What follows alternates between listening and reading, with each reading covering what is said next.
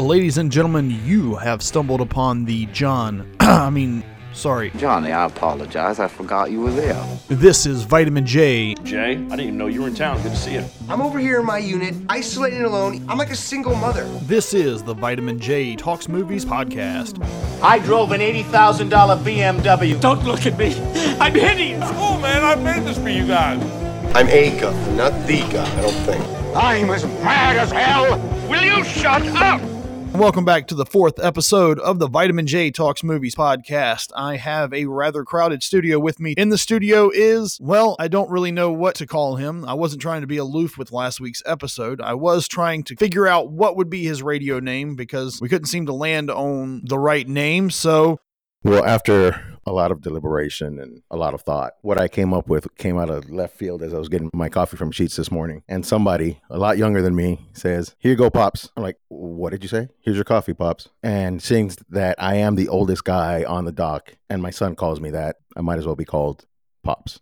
All right, I like it. I would have gone with Crackle or Snap, but Pops is all right as well. It'll do. That'll do, pig. What was that? What was that from? Oh shoot, yeah, I, I I've heard it. We also weren't trying to be aloof last week when we said we hadn't come up with the right movie to review. We were in the process, we had narrowed it down to a couple of films, but I think we finally landed on two films. The first of those films being Colors, directed by Dennis Hopper, released in 1988, and the second of those films was The Rookie, directed by Clint Eastwood, with Charlie Sheen, released in 1990. Both are police dramas, both are set up pretty similarly. They both have a two hour runtime, and they both take place in East LA. They share a lot of similarities, but at the same time, there's a lot of things that differentiate the two films. It was so funny. We had a conversation, and I told Pops I didn't want to talk to him at all about the two films during the week. I wanted to go into the podcast fresh so we wouldn't have each other's thoughts to kind of taint our view, respectively, of each film, but I couldn't do it. After I watched Colors and before I had watched The Rookie, I sat down and I said, Pops, did you hate it as much as I did? Did you find any redeeming quality in it? To which he responded, No, no, I did not. And it wasn't until I got done with The Rookie that I actually found the redeeming qualities in Colors. So it's going to be a little bit of a different episode. I try to find the nuances, I try to find the positivity, I try to find the places in two films where they're pointed in the right direction, where there's opportunity. Like I've said in previous podcasts, both in season one and in the past couple of episodes, sometimes when you watch a bad film, it lends itself to a better conversation at the end of it. Because a good film, if done right, wraps up all the loose ends, covers all the bases it needs to cover, and leaves very little opportunity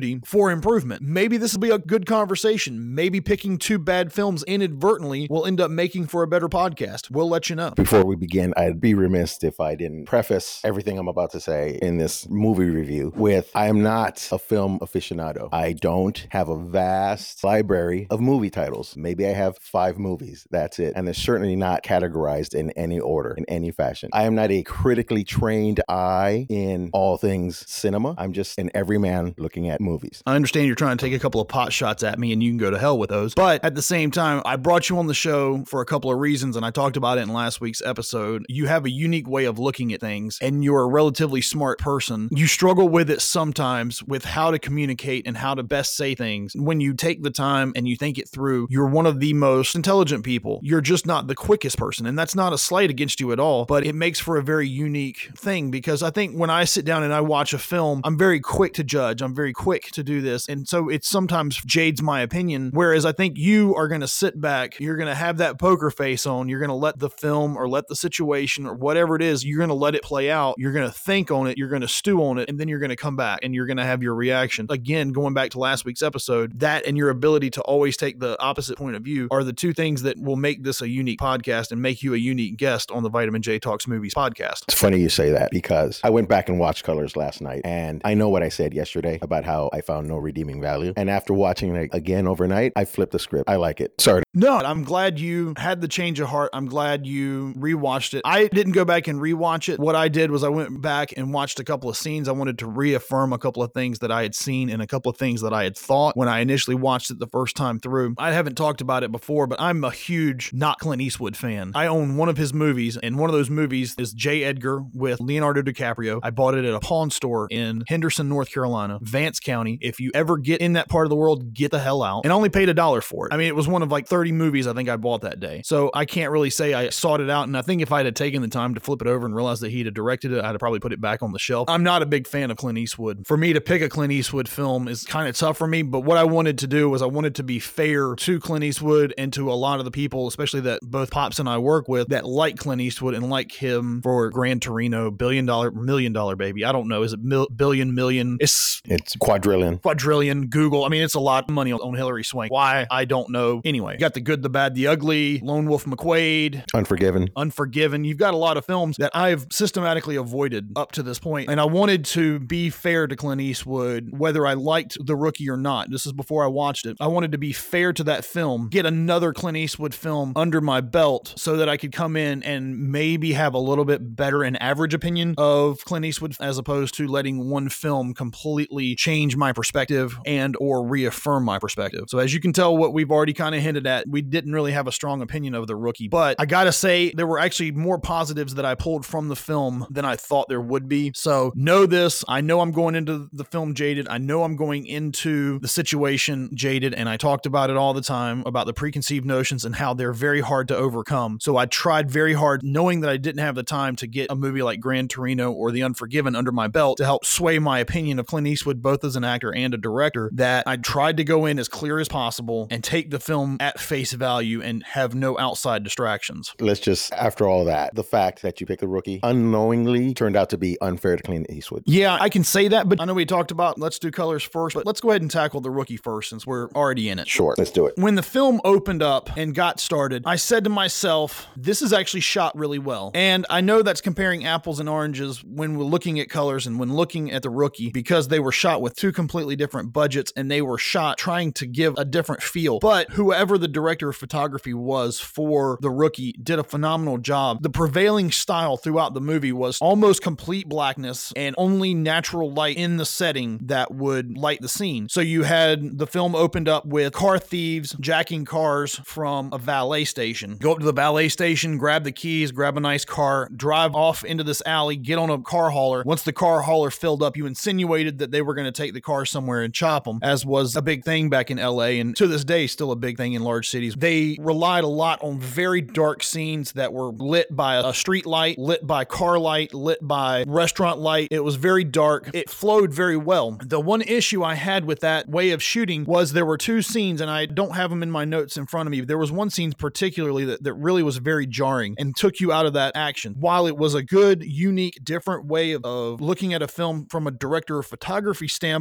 that situation when Clint Eastwood rubber stamped it, he should have said, you know what, I need to introduce another secondary source of light to lighten the scene up because the scene made no sense. It took you actually 20 minutes of runtime later to realize where the film was going. So Charlie Sheen's character opens a refrigerator, grabs a beer, closes the refrigerator, and then cranks a motorcycle and drives off. And you're like, what room in anyone's house anywhere is there a damn refrigerator and a motorcycle? It made no sense whatsoever. And I was trying my best to understand refrigerator, motorcycle, refrigerator, motorcycle. So then I thought, okay, it had to have been a garage. Whose garage? Because we know that Charlie Sheen's character lives in an apartment. 20 minutes later, you get confirmation because Charlie Sheen tells Pulaski, Clint Eastwood's character, hey, I borrowed your bike. I destroyed the hell out of it, but it's nothing I can't fix. What the hell? I've got one of those. a Clint Eastwood, a Charlie Sheen, a motorcycle, or a refrigerator. Right. Charlie Sheen burns down the bar at night. Then he rides off to go find the bad guy that he's looking for. He ends up somewhere eh, 10 miles from the bar in the middle of the day. How did that happen?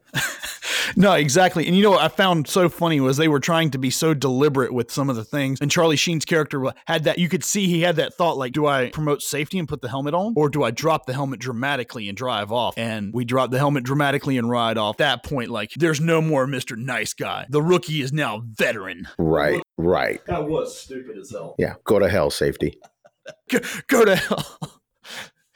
So I think the major problem with the film, it checked off all the boxes. It was very formulaic. It did nothing different. The character that Clint Eastwood portrayed, you could very easily imagine that person wearing a cowboy hat riding a horse. It was very unrealistic. No cop anywhere under any circumstances would behave in that way. No bad guy would react in that way. And we got that, like I said, from the first three minutes in a film. Yeah, it was really cool that it was shot dark. It was shot with those cars. The cars got on the hauler, but then you get Clint Eastwood and his partner. They ride up. They've been following these guys for this amount of time. It didn't make a whole lot of sense. I understand you're probably not supposed to try to attach sense to a lot of the situations that the rookie found itself in, but the, the partner goes up to the cab of the truck, knocks on the cab, never introduces himself as a police officer, doesn't have his badge, doesn't have a flashlight, doesn't have his gun pointed. The two of them, prior to going in, Clint Eastwood's character makes the comment that, hey, only a couple more minutes. And I assume that means that they're going to wait until they get back up. No, they're going to go in vigilante, Western style. Again, all you got to do is just put a cowboy hat on him and he's in a Western. And then he gets shot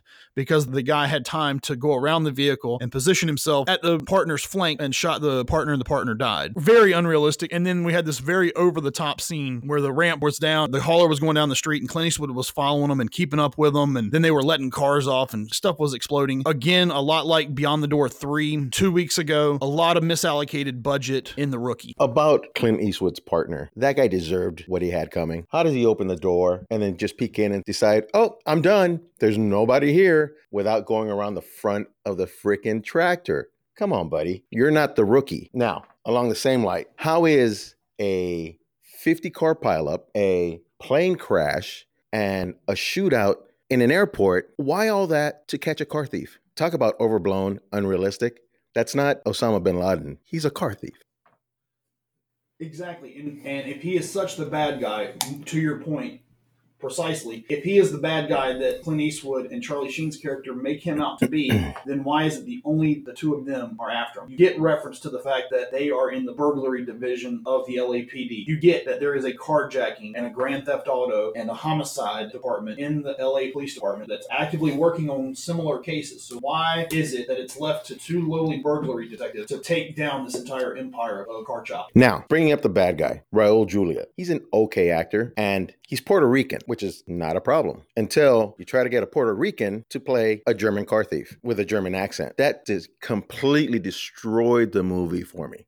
I couldn't get past that, not one bit. It was just torture hearing him talk. He reminded me of something, and I couldn't put my finger on it until later. That guy sounded like Jack Black in Nacho Libre. Yeah, that accent was just hideous. I couldn't take it. I almost stopped the movie at his first scene. I just couldn't do it. It's like I've talked about with Tomorrow Never Dies last week. I was waiting for confirmation because I was not as keen on it as you were when you watched it the first time through. I wasn't sure if he was trying to have a German accent or what, but I'm sitting here looking at him saying he obviously looks Latino. He's got a bunch of Latinos working for him, so I just assumed he was retarded or had some type of a speech impediment until I got closer to the end. And I think they were in the airport and they stopped for one brief interaction. And he said something about Germany or, and making reference to the fact that Clint Eastwood's character was a Polak and how he was going to suffer the same fate that the Polacks suffered. Yeah, it was just hideous. How is a German car thief running a car dealing syndicate in East LA with a bunch of Mexicans. And that's exactly why I thought, I thought to myself, he has to be a Latino because that's the only way this makes any sense whatsoever. Yeah, that was just absurd. Remember, we were talking before the show about the two jokes in the movie that didn't work. And one of them, Charlie Sheen's girlfriend shoots the bad guy, and he says, Charlie Sheen's character gets very angry at her and says, Why did you kill him? I needed him alive. He said, Next time, aim for the kneecaps. And she said, I was aiming for the kneecaps. To which Charlie Sheen's character went from really mad to, Oh, okay, at least you were justified, and hugged her, and that was the end of it. And then towards the end, Clint Eastwood's character said to Charlie Sheen's character, Why did you kill him? You should have shot him in the head or shot him in the kneecap or something. To which Charlie Sheen replied, Well, I was aiming for that, but I missed. It was that type of humor that what I like to call non existent humor that prevailed in that movie. The scene that I was trying to think about that had the other joke was the scene where they made fun of Latino taste in cars when they had that Lamborghini Countach that was painted in that bright green color. They made reference to it when they went into the chop shop for the first time to spot the place out, the rookie and Clint Eastwood's character, Pulovski. And then they referenced it at the end with Charlie Sheen and his girlfriend when the car was parked in the parking lot when the Latino operative was acting as the police chief at the time. And it didn't make me laugh,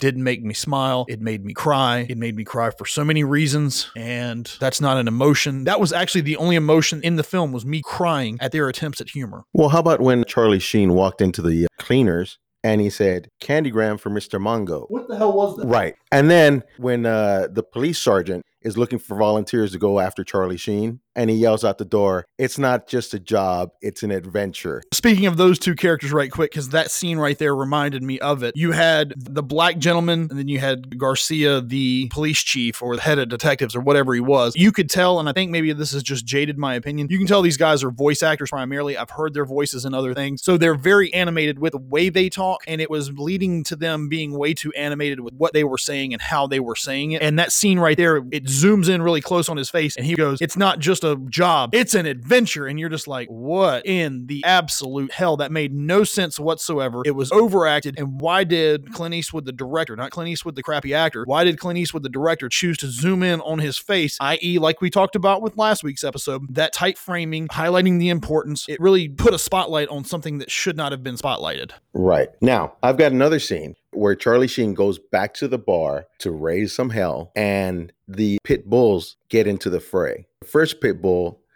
knocks Charlie Sheen over and he's biting the hell out of him. And he takes his gun out and he hits him in the face, laying down on his back. He throws the freaking pit bull. What's a full grown pit bull? 50, 60 pounds? Yeah. He launches him across the room over the bar. How do you do that? So I think that highlights really the three primary problems with the rookie from my perspective. That was it was nothing but pure testosterone. They just filmed pure testosterone. They had a very formulaic thing. It ended just the same way it started. And then one of my similar critiques that I had with colors that we'll talk about here in a minute was it had these loose ends and these weird non sequiturs that were never addressed later on in the film. Charlie Sheen's character towards the beginning, he comes out and he's being questioned and the questions start to get more direct and more weird. Why did you kill your brother? Blah, blah, blah. And he wakes up and realizes it was all a nightmare. That was the last outside of a line between he and his father later on in the film. There was no other mention of it. So again, it was that weird non sequitur that I want to fault the director Clint Eastwood for having done, but that may have just been poor editing. That may have been a reshoot. It may have been something else, but it was a weird non sequitur. And there were several of those along the way. And they force you to catalog information that you think is going to be relevant at a much later time, but never was relevant. It was more frustrating when you realized, okay, I thought I was getting something more. I thought I was getting some meaning, some point to all this. Nope, it was just over the top action, over the top inattentiveness to emotion, and it was just very dumb. Very dumb. There were two odd sex scenes, one in each film. I'd like to go ahead and take the opportunity now to talk about the weird sex scene from the rookie. Pops, would you like to take it away on that one? Yeah, as far as sex scenes go, that was uh wasn't much of a sex scene. In fact, it was just a little disturbing and off-putting. Yeah, and you know what it highlighted for me was I was on the fence again, like I always say, I like to, to reserve judgment until I get affirmation somewhere on the screen of something. But what that sex scene really was in The Rookie was affirmation of how big Clint Eastwood's ego really is. He thinks he's so attractive that here's this trained assassin woman that can't hold herself from taking advantage of him in that situation. It was so stupid. Could have been done without. Again, like we said before, those non sequiturs that led to nothing. What was the point of that? It wasn't erotic. It wasn't humiliating because he was unfazed by the entire situation. So you think, why was that written in there? Why was that added in there? And the only conclusion I can come up with is it was as a result of Clint Eastwood's ego. Who else would have said that's going to be a good scene? How did that add value to that character? How did that add value to the plot or the situations, anything? And I think that for me was that secondary affirmation that that was an extension of Clint Eastwood's opinion of himself as it compares to him and his attraction from women. Agreed. One other thing that stuck out for me in the rookie uh, that we'll talk about with colors that to me was a little jarring was the music. And when I say music, I don't really mean music because there was no actual legitimate music. It was all composed from a composer and made for those shots. And I don't know if you guys have seen or recall Forgetting Sarah Marshall and David Bretter's talking about making music for the show that Sarah Marshall is on. And then it's not really music, it's just ominous tones. Bang, bong. That's exactly what the music was in The Rookie. It was intrusive. Most times, I would say probably about 50% of the time, it hid in the background and it was perfectly fine in the background. It didn't add anything, it didn't take away. But then there were those couple of moments where it was too jarring, it was too loud, it didn't make any sense, it was too much. And then when the film ended, that song that played over the credits again was a pre-composed song, was too happy, too upbeat. It didn't fit the mood at all. So again, it added to the confusion of what should I feel? What is my take-home message? What what am I taking from this film and putting away for later? It didn't give you anything. It was very jarring. Again, they spent their budget on blowing up cars, blowing up planes, shooting things, all this other stuff, and they didn't have a budget left for music. They didn't have have a budget left for an actual director that would say, hey, that's stupid. We're not going to do that. They didn't have a script supervisor that would say, hey, that's a non sequitur. That doesn't make any sense. Or, hey, you've got this tie in that you introduced in the first five minutes of the film. Why don't you bring that as a motivating factor for this character? There were a lot of things I think could have been retooled and redone a little bit better. But at the end of the day, I don't know that that was a worthy endeavor. I don't think it was worthy for us to go back and try to retool that film. Just put it in the trash can because it's so formulaic. It's not bringing anything new to the genre. It didn't give me at all a slice of East LA in the early 90s slash late 80s. So I think that's a film that just call that a mulligan. I'd say that's the uh, hamburger helper of movies. On my way into the studio today, I was thinking to myself, who do we work with? Who collectively do you and I work with that would watch The Rookie and enjoy The Rookie? And I only came up with one name. I then immediately thought, nope, he would not like that movie. So I'm curious to see what would be your opinion. Who, of everyone that we work with, of the 50 or so people that we work with, who do you think would watch and enjoy The Rookie? Maybe one person, and I think we may be thinking about the same person. That's a coin flip. I really don't see anybody liking this. I mean, no one. It's just this movie's god awful. Are you thinking Tyndall? Yes. Yeah, I was thinking Tyndall as well. And I agree. I don't think even he would get frustrated with it and turn it off and just go outside and drink beer. He'd drink another beer to forget that he just watched that. Did we cover all your notes on the rookie? Yeah, we covered most everything. I mean, yeah, let- like, again, after Raul Julia started speaking, I was done. I had tapped out. What the fuck? So our second movie that we tackled for this week was the movie Colors. That was the primary film that he and I had circled and said we wanted to watch. For Pops, the motivation was he remembered watching this film. He grew up in East LA in the 80s. Uh, no, not East LA. Check that. South Central Los Angeles. South Central. There's a difference. So he grew up in the vicinity, right? See, I think he ran across the border into San Diego, but he wants to counter and say that he's a naturalized U.S. citizen, but he has yet to show me paperwork. When him and Obama can produce a birth certificate, that's when I'll drop this suit. We did not cross the border. The border crossed us, Yeah, in 1850. regardless of that. So anyway, our Mexican national here, Pops, Screw you, Vitamin. from the onset, it takes a little bit more of a realistic approach. You've got a lot more natural lighting. You've got a lot more of a realistic scenario. There's not a valet or a car company or car chopping company out there stealing Ferraris and Jaguars and Lamborghinis and chopping them up and selling them. I don't even know what the end result was for Raul. Excuse me, German Raul. I don't know what German Raul's name was, but I don't know what his end game was. It never came full circle. It kind of reminded me of that South Park episode where you had the underpants gnomes. They had step one, collect underpants. Step two, and then step three was world domination. So we never got to what was actually step two in the rookie, but that was also another non sequitur. We're looking for motivation. I guess I said I was done on the rookie, but I'm not. Okay, how is one failed shipment of stolen cars his financial ruin to where now he's got to go around and kidnap cops for a ransom? Exactly. Who was held responsible for the melee and the carnage that was on the interstate that night? Because they never covered it. The other thing with the rookie that bugged the heck out of me was any other cop, anybody, not even a cop, but anybody else took the law in their own hands like the two of them did, would have been fired, would have been court martialed, and would have been arrested and probably spent the rest of their days in prison. So it made no sense for me for the film to end on a positive note with the rookie now being the grizzled veteran and the grizzled veteran now being the police chief. It didn't make any sense whatsoever. And I think that puts into words why the film had no value. It just was nonsensical, non sequiturs for two hours and then some over the top, pre synthesized crap music and a bunch of people that should never work in the movie industry again listed for the next three minutes. Is the rookie like herpes? It just never really goes away. It keeps coming back. Not that I would know. I've just heard. How many good days do you have a month? I don't know, Jay. Is that where you require the vitamins? Yes. So that's what people don't know is vitamin J helps to keep all that shit in check. All right, so let's actually talk about the movie Colors now. So from the onset of Colors, it starts off it's a lot more of a human approach to it. It's less prefab. I think at every point, every second of the rookie, you knew you were watching a movie. And like you said yesterday and I think it's a great point with a rookie, you paid 1990 prices and you went and spent 2 hours in a theater and you forgot about your mortgage, your wife, your girlfriend, your job, your asshole boss, the flat tire on your car. You went and spent that two hours to just forget, only to be awoken right back up into it, which is why I always think it's such a cool, cool thing while we're on this subject real quick. When you go and actually watch a movie in the theaters during the day, like a matinee or something, I love walking out of the theater and being blind or having to take sunglasses in the theater and then just having that two or three minute span where your eyes have to readjust to the light. And I feel like that's that slight moment of clarity that we're always hunting. So if you were to go back in 1990 and go and sit and watch that movie in the theater, you would be so distracted by all the crap that was that film, that in that phase while your eyes are readjusting to normal life again, you would slowly start to be reminded of all the crap things that you have in your life. You would welcome those crap things because they weren't the crap things that were the rookie. In a way, I'm kind of glad it was a bad film because it allowed you to escape for those two hours. And then when you came back to reality, you're like, you know what? That flat tire, that bitch of a girlfriend that I've got, all those things, really not that bad. No, I think if I watched this movie in 1990, I'd start thinking about my flat tire and my overdue mortgage and my girlfriend cheating on me right after Raul Julia started talking in his fake German accent. I need to escape from this escape.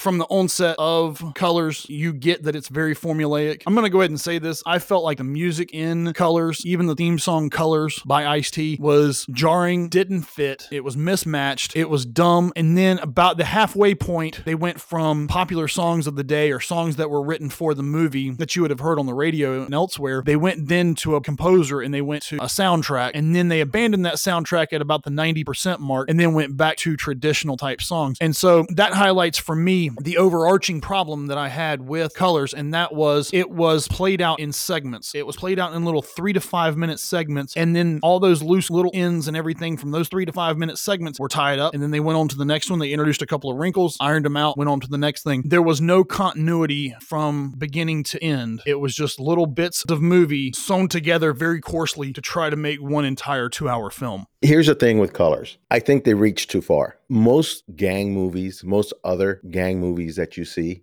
are very ethnic specific, like um, hell, American Me or Blood In, Blood Out. That is a Mexican gang movie. Boys from the Hood is a black gang movie. This movie tried to reach both ethnic groups. And that's, I think, just a bridge too far. You can't just encompass that in two hours without it being choppy and a little non sequitur and have it flow. And you said this yesterday, and I think it was a good point uh, that I would not have been aware of. Back in that day and time, black gangs didn't hang out with other black gangs, and they didn't hang out with Mexican gangs. And Mexican gangs were Mexican. They there weren't other members of other ethnicities in those gangs. It seemed like the Mexican gangs weren't so much gangs; they weren't even referenced by name. They were just, oh, well, here's just just a bunch of Latinos and a ginger, and there's a black guy, and just hanging out. Time out. Where the hell did that ginger come from, and why the hell did, was he in every scene? It seemed like when I was in middle school, there was this one poor, unfortunate white kid that his family moved from somewhere out of state. And I guess they didn't do their research and they moved into the ghetto. And poor little Patrick had the roughest time, the roughest two months until they figured out a way to get the hell out of the ghetto. But that poor kid, oh my God. So Patrick was the real life version of the ginger. Yes. So it does happen occasionally, very rarely. But that ginger, poor little Patrick, did not get jumped into a gang. He got jumped, but not into a gang.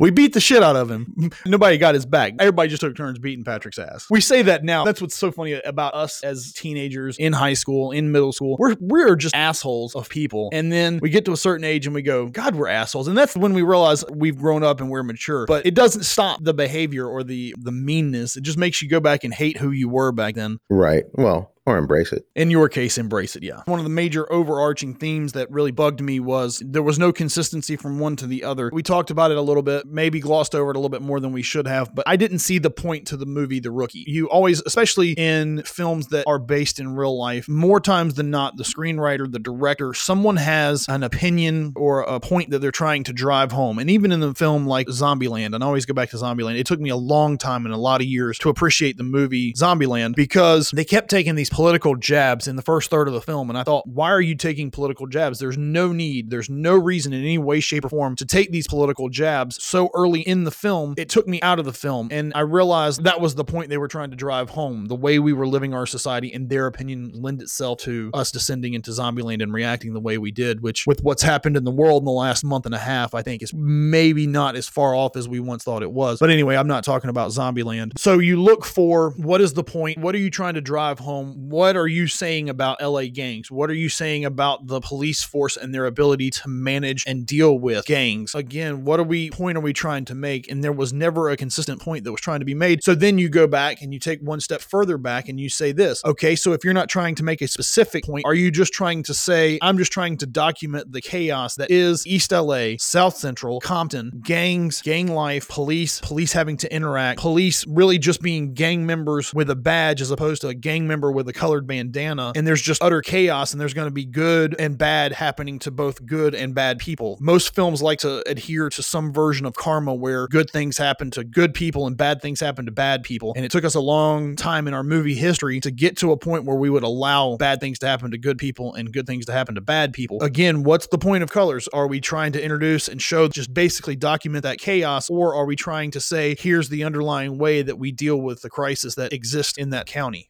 Yeah, I think it was just here's the story. Here's what happened here. There's no rhyme or reason. It's just cause and effect. Here it is, day and night, red and blue, sometimes brown. That even in itself was a little ugh. All right, so I'm not saying you're right or wrong, but I want to spend some time talking about the character of Frog. The Frog character is introduced as more or less in the very beginning, he's introduced as a good Samaritan. You don't really realize that he's part of a Mexican gang because they made a point of not ever naming the Mexican gang or having them associate. Really, it was just a group of Mexicans hanging out, and of course, a token black and a token ginger along the way. You introduce him, and he almost seems like a good Samaritan. He's got a good relationship with Hodges, Robert Duvall's character. He seems to be on the up and up. He makes mistakes. He lives by honor. He lives by a code. He's going to adhere to that code and he's going to challenge those around him to do better and to not descend into the gang life. He seems very righteous up to a point. And then at the end of the film, Sean Penn's character and Robert Duvall's character, that task force brings down what we now realize is a Mexican gang hangout on the outskirts of the town. And Duvall's character gets shot and is laying there dying. And Sean Penn's character is over top of him. And it zooms in or it shows Frog's character and he smiles. You want to say, was he the Benedict Arnold character? Was he the one that was your dissident aggressor? I mean, what role did he play in that film? Because if he's playing nice to the cops and then he puts himself in jail, which we didn't realize at the time, that was a lot of the other problem with Colors was you didn't really know what was going on until after the fact. But you realized then that Frog was putting himself in jail to help organize and mobilize the Mexican gang to act on Pac-Man. The gang acts, but not on Pac-Man. Pac-Man was the street name given to Sean Penn's character for his aggressive, over the top way of dealing with the gang members and people in general. Revenge wasn't exacted on Pac Man himself, revenge was exacted on his partner, whom, according to everything else up in the film, Frog had a great relationship with. So, was that relationship a lie? And it was, I'm going to do what I've got to do to prop myself up and prop my people up and do what's best for my gang and my culture and my, my block and all that kind of stuff? Or what? It didn't make any sense and there wasn't enough runtime left in the film to tie that loose end up. Like I said, we had these mini segments that were tied up all along the way. We get towards the end of the film and they run out of runtime and so they can't tie up those last couple of loose ends and i think that was a missed opportunity Well, it's ironic his name was Frog because there's an old proverb or story. It says that there was a scorpion trying to get across the river and he asked a frog for a ride to get across the river. So as they're going across the river, right before they get to the other side, to the bank, as they're getting to the bank, the scorpion stings the frog and kills it. And before he dies, the frog asks the scorpion why he stung him. And the scorpion said, Because that's who I am and that's what I do. I think there may be some validity to that. I think every culture and every group, everybody has heard some version of that story, whether it be with a snake and a bird, whether it be with a frog and a scorpion, whatever it is, it's that whole thing. It's that whole take home message of you can't deny your true colors and you can't deny who you are. And that would have been a badass line for the movie. You can't deny your true colors. That would have been, damn it, why didn't they hire me 30 years ago? I don't know, Jay, were you alive 30 years ago? Doesn't matter. Point is, they would have hired a four year old vitamin J. missed opportunity. I see what you're saying. So maybe, you know, again, it's that whole thing, but it didn't make any sense. And again, they didn't leave enough runtime left in the film to kind of tie that loose end up. And I thought that was a, a huge missed opportunity. So you talked about how your opinion is now flipped with colors. There was my initial watching it back in the day when it first came out. And, you know, I was much younger back then and I liked it. Now, I watched it three or four days ago and I started looking at it a little more analytically, a little more as a film connoisseur, pretending and I started to say, eh, well, this scene could have been shot better, or that scene could have shot better. But in reality, other than a selective few, who the hell goes into a movie and looks at it that way? Yeah, I, I get that. I get that. Again, it's more of a suspension from reality. You go to watch a story, you go look at a story, and you're not so much interested in how the sausage is made. So, to that effect, when I looked at it again last night, I just sat back and watched the story. And it was a good story. I'll let you have that because, like I said, that's why I brought you in. I brought you in for that unique point of view, and I wanted to talk about something that was close to you and near and dear to you because I wanted your honest perspective on it. And I see what you're saying, and I agree with a lot of what you're saying, but from a very technical standpoint, there was, again, like I said with Rookie, I have no problem with Clint Eastwood's character in it. I have a problem with some of the decisions that were made from a directing standpoint, and I think a lot of that holds true for Dennis Hopper in the movie Colors. And like you said yesterday, he needs to stay in his lane. He doesn't know LA gangs like someone else may know LA gangs. He's not necessarily talking from experience so much as he's talking from what he's read in the papers, what he's seen on the TV, and maybe what slight interactions he's had on the interstate. Because I can't imagine Dennis Hopper hanging around South Central or East LA in his spare time. And I actually looked very hard when I watched the film the first time. I wondered if part of the reason why you had recommended the movie Colors was because you were a background character in it. So I very much did study the faces of a lot of the uh, the individuals. um, I will be expecting my three cent royalty checks that are coming up pretty soon. Oh yeah, they're gonna they're like why all of a sudden like we've had we've had yeah, we've had four watches on this film in the in the last twenty years. Now all of a sudden we've got six in the last week. Oh my god, it's it's happening. It's the end of the world. That's what it is. As an overall telling of a story, it was a decent telling of a story. It was a wide, wide net. Typically, it's either black gangs or Mexican gangs or Asian gangs or Armenian gangs or Samoan gangs, not all together. Never all together. Unless unless you make a movie like The Warriors, where they're just running through gang after gang after gang, but there's really no in-depth look at each individual gang. It's just introducing them, dealing with them, and then getting on. Well, that's a good point. So maybe that was Dennis Hopper's take home message and point to all of that was what you were supposed to do. Just become aware of them, become aware of the hypocrisy, become aware of the situations, become aware of the fact that those that are uniformed to police and patrol may be contributing to the problem. I want to talk about Robert Duvall's character because when I watched the film the first time, and I still think my opinion is relatively unchanged through our conversation up to this point, for me, the one shining part of the movie Colors was Robert Duvall's character. I think he was by far the best actor in the film. He was the most complex character, and he was that, like I talked about with last week's episode and Jamie Lee Curtis in the movie Terror Train, he was our moral and emotional compass. We looked to him, and whether we wanted to admit it or not, we liked the way he dealt with people, treating them honestly. Hey, you treat me honestly, I'll treat you honestly. I'll do you this favor, you do me another favor.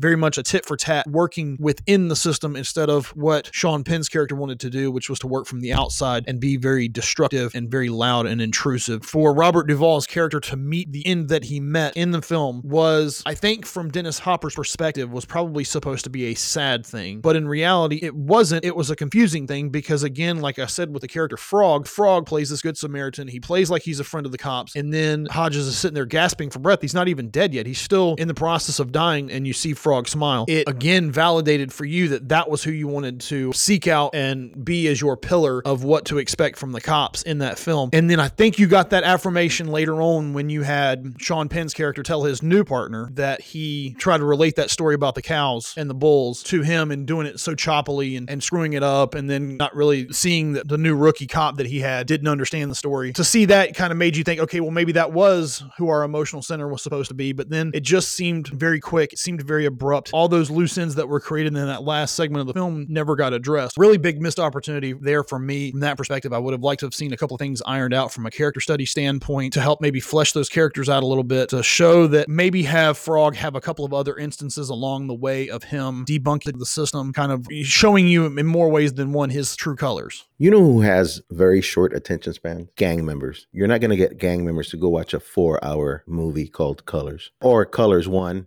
and then Colors too. Well, no, and I agree. I felt like of the two hour runtime that was Colors, there was a lot of time wasted. I mean, we didn't need that three minute music video at the beginning of the film where it's just them driving around East LA. What the hell was that? Hey, hey, hey, easy. Those were Los Lobos. Relax. Oh, oh, excuse me. Heaven forbid. Hey, man.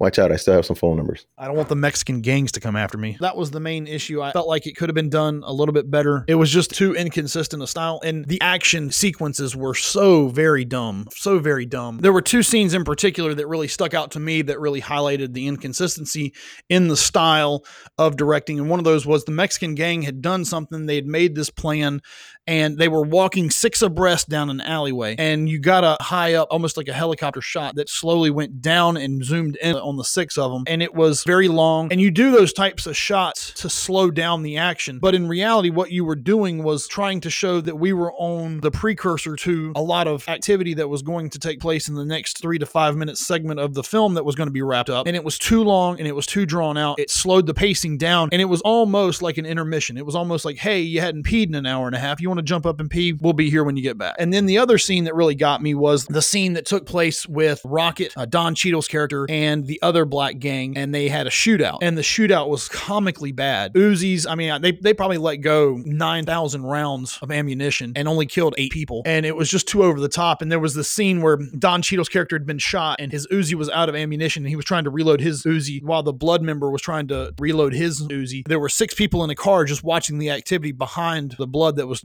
reloading his. R.I.P. Looney Tunes. He reloads and they reload at the exact same time. Well, what do we do now? It's a tie. Both pull the trigger at the same time. They both let out about 30 to 40 rounds. Both get about five or six shots in each other's chest, and then they both fall over dead at the exact same time. That may have been Dennis Hopper's attempt at some poetic justice. That may have been his attempt at some irony, but it was too heavy handed. It was too dumb. His ability to handle the action scenes up to that point in the film were subpar. This just became a, if it was again him trying to be ironic or be funny or be something, it was a red herring because of his failed attempts up to that point. It took you out of the action and made you laugh. Better sex scene, I guess you could say. Although, I mean, if you like male black asses, a lot better scene. oh, because there was two of them in there: Sean Penn and Maria Conchita oh, Alonso. Ah. Right, rah. Exactly. Robert Duvall and Sean Penn's characters are going to plan this raid. They think they've got location of, of Rocket, Don Cheadle's character. They knock on the door politely. Of course, you got to start politely. Hey guys, hey, it's the police. You know, we're out here whenever you get a chance. And then they open the door and they hear obviously sex sounds going on. So instead of you going, hey, you know, this is what's going on, they just, "Uh, you go left, I'll go right. And then they surrounded the room and now they're just watching. And then you get the one guy with the mustache. He goes, uh, uh, excuse me, uh, can you freeze? And guy's like, hold on, two more pumps. And okay, what? He gets shot. The most ridiculous line in the whole film, or the most ridiculous scene with the acting was the, she goes, ah, motherfucker, you kill him, motherfucker, you kill him, you kill him, motherfucker. And that was way too much, way too much. Another problem with these types of films, both The Rookie and with Colors trying to use real extras and real people. And then, hey, let me throw you a line. Can you say this line since you look authentic because this is where you're from and this is who you are? And you realize these people aren't actors. And as a director, both Dennis Hopper and Clint Eastwood should have said, nope, I'm going to bring in a professional. I'm going to have that professional look like this person or look like they fit in and say the line. And it's going to be a lot more convincing than trying to use my extras. What is she supposed to say there, bud? It wasn't what she said, it was how she said it. Because, okay, I was just getting screwed, literally. Right. Okay. Now I get interrupted by police, and then the guy that was just humping me has been shot in the back three times and is gasping for breath, and there's blood all over my bed sheets now. I think I would not be over in the corner rocking, going, You motherfuckers kill him! You motherfuckers kill him! I think my reaction would be slightly different. And even if it wasn't a different reaction, I think I would have maybe not had such a ridiculous reaction to it. But you know, it's funny because her reaction to the way she said that was very similar to the reaction of the first death in the film when Don Cheadle's gang, the, the Crips, shoot out on the Reds and kill one of the Reds. And then you had the mother of one of the Reds, or the Bloods, red, blue. Okay, the Cincinnati Reds and the Boston Blue Sox. I don't care. But yeah, so it was the same reaction from her, you know, "Eh, he's dead, he did. Okay, well, he's in a gang, he's got a gun, and there's another gang that doesn't like him and they have guns. So this was the inevitable conclusion. Like you're having sex and it's relatively good sex by the sound of it. And it gets interrupted, and then your boyfriend gets boyfriend or humper or whatever his title is for you, gets killed. I would be a little bit more overwhelmed. Like I wouldn't expect to get shot in that situation. But if I'm in a gang house wearing my gang colors with a weapon, like I would expect to get killed. Like I said, just don't use your extras to try to fulfill those emotional voids that you as a director can't convey. It is what it is. People get pretty hysterical, despite the fact that they know what their kid is, you know, who they hang around with and what they're doing. The emotions are still the same. And unfortunately, I've been in one or two of those where you're just left with a remnant of some mother or grandmother or sister just hysterically dealing with it. And it gets pretty loud and pretty uncontrollable. And that was pretty spot on. And even with a girl who was getting humped, that's that's kind of that was kind of spot on. And then her reaction was more geared towards Pac-Man. That is where the focus became on Pac Man being public enemy number one. But yet, who survives at the end of the film, which again highlights a problem with the storytelling and the inability to wrap up the loose ends created in that last segment. Why was he allowed to roam free? And again, if we're trying to say that it's all chaos, it's all that, he's going to get his due, then it just seems like it was poor storytelling. I'm sorry, Jay. I'm sorry. I totally disagree. No, no, no. Please.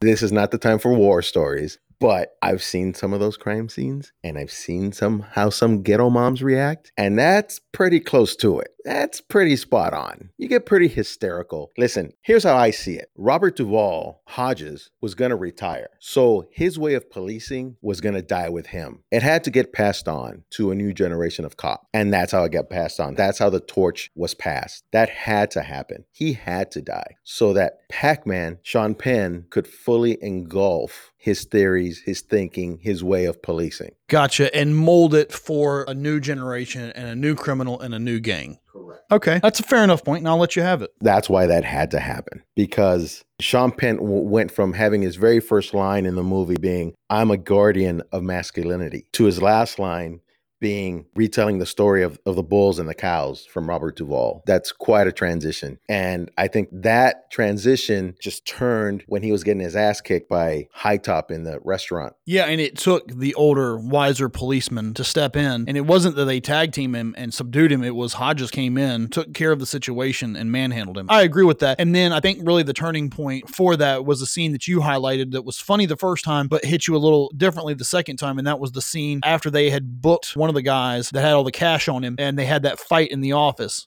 and he said, You know where I live, bring a lunch. And I think that was, I'm starting to see the folly and the error in my ways. And that was that hard reset for him as far as becoming that new breed of kindler, gentler, yet not afraid to get down and dirty type that was going to be needed. Right. Okay. I like that. I like your fresh perspective on the film. This conversation has been kind of night and day from the conversation we had in the break room yesterday. Yeah, well, I had to go revisit it. I was a little unsettled in the fact that, well, I know I like this movie for a reason. Let me just sit back and look at it, not with a fine microscopic view, but just step back and take an aerial view, if you will. Now, when you watched the film both times, did the style of directing, did the style of the shots, did other things, were they for you as noticeable and intrusive as they were to me watching it when I watched it? I don't know if I have that sensitivity to be able to distinguish that, if that makes any sense. I just don't have that lens where I can distinguish between this style or that style, or this angle was too intrusive, or this wasn't intrusive enough, if you will. Again, I'm a layman. I'll just watch a movie to watch a movie. Not to put you on the spot, because this is not something that I've mentioned that we were going to talk about before, but your son said, talked to him last night.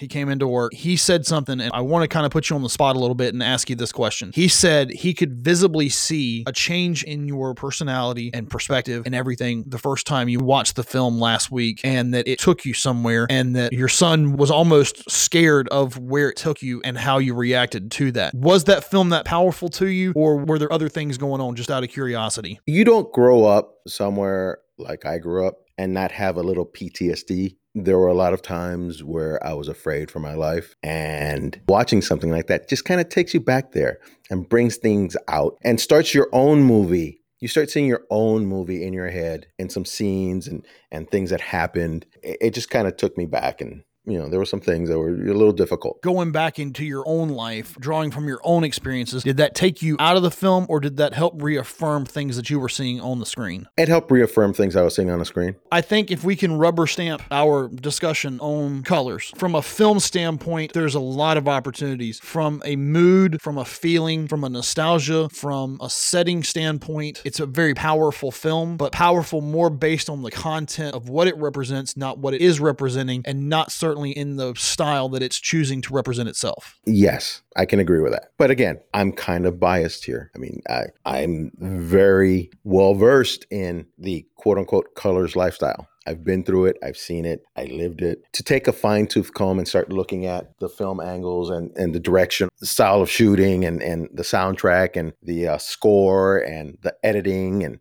uh, that's not me. and that's why I'm glad I brought you in the studio, and I'm glad that's why we talked about these two films. Uh, that's that's what I was kind of hoping would be the direction of the conversation. That's why I like, and I still appreciate your contrarian point of view. I appreciate the fact that you are a methodical thinker. You think things out before you say, and certainly before you act. So I think that perspective, while quite different from my own, and your conclusions, while different from my own, are valid. And I think that's pretty cool. I haven't edited it. Obviously, we haven't done anything, but I'm pretty proud of the way this episode and this conversation has turned out. I think it came out well, except for the long drawn out discussion of our first movie, The Rookie. It's like I said, it's so hard when it's a bad film. It's so easy to just jump in and just say, well, this could have been done better. This needed to be done better. This, that, and the other. So for the, the time that you and I have talked to have spent the majority of that time on the rookie, I guess reaffirms what you said, and that is that Colors is the better film because there's less to talk about. There's less to contribute to how we could have made it better or things that happened to us in the viewing of the film. So maybe us spending so much time on it was just reaffirming the fact that it was, in fact, the lesser of the two films. Right. Yes,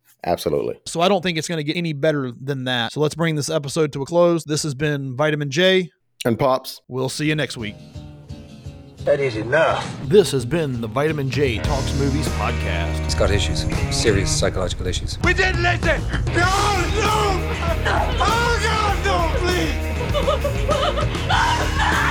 Well, I guess I'll call you. Yeah. Give me a call. Yeah, you have my number. I have your information, so, uh... That was real stupid. Come out.